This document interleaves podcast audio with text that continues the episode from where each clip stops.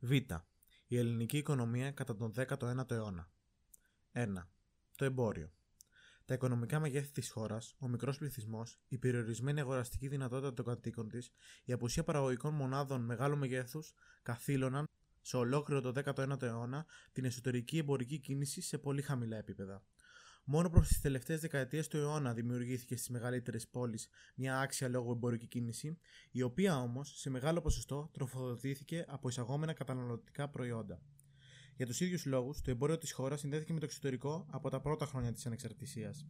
Έτσι λοιπόν, όταν εξετάζουμε το εμπόριο της Ελλάδας μέχρι το 1913, εννοούμε βασικά το εξωτερικό εμπόριο. Και καθώς αυτό το τελευταίο ήταν σχεδόν μόνιμο παθητικό για τη χώρα, η Ελλάδα δηλαδή αγόραζε από το εξωτερικό πολύ περισσότερο από όσα πολλούσε εκεί, το βασικό πρόβλημα ήταν το ισοζύγιο πληρωμών, η σχέση δηλαδή ανάμεσα στην αξία των εισαγωγών και των εξαγωγών.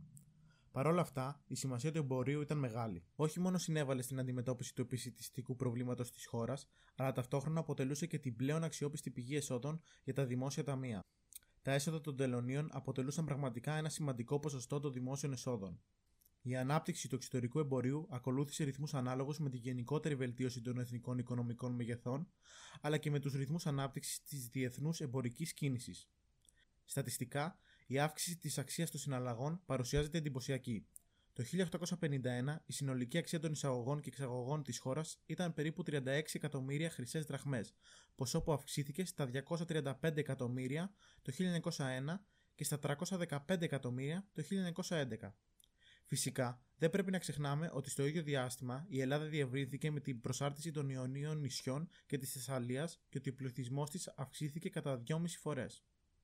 Αν λάβουμε υπόψη τις παραγωγικές δυνατότητες της Ελλάδας στη διάρκεια του πρώτου αιώνα της ανεξαρτησία της, δεν πρέπει να μας εκπλήσει το γεγονός ότι το μεγαλύτερο μέρος του εξωτερικού της εμπορίου αφορούσε γεωργικά προϊόντα.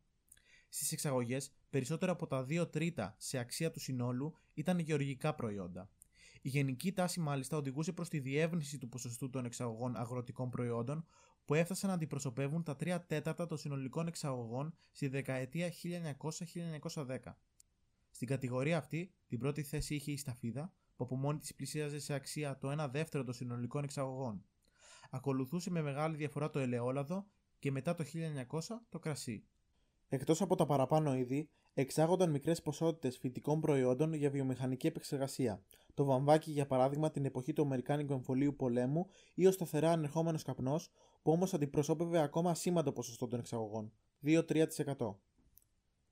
Μέχρι το 1880 υπήρχε επίσης σημαντική εμπορική κίνηση στα κατεργασμένα δέρματα, η οποία όμως σχεδόν εξαφανίστηκε στη συνέχεια.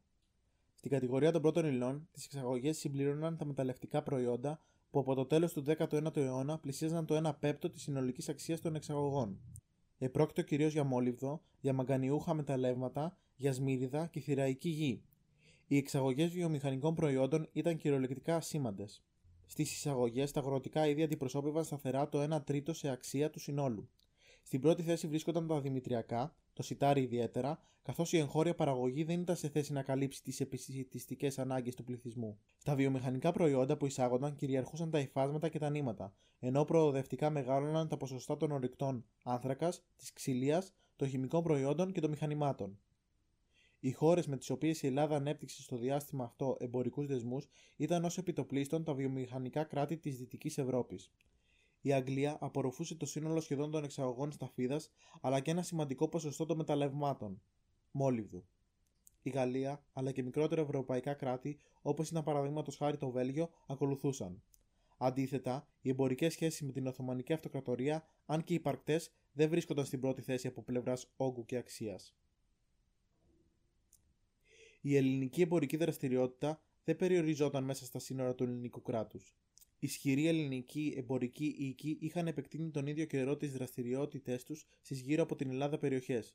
Στη Νότια Ρωσία, στις χώρες από τις οποίες διέρχεται ο Δούναβης, στην Κωνσταντινούπολη και σε άλλα λιμάνια της Οθωμανικής Αυτοκρατορίας, στη Σμήνη και την Αλεξάνδρεια, οι εμπορικές δραστηριότητες των Ελλήνων αναπτύσσονταν ανταγωνιστικά ως προς τις δραστηριότητες όχι μόνο των εγχώριων εμπόρων, αλλά και των εμπορικών οίκων των ισχυρών βιομηχανικών κράτων της Δύσης.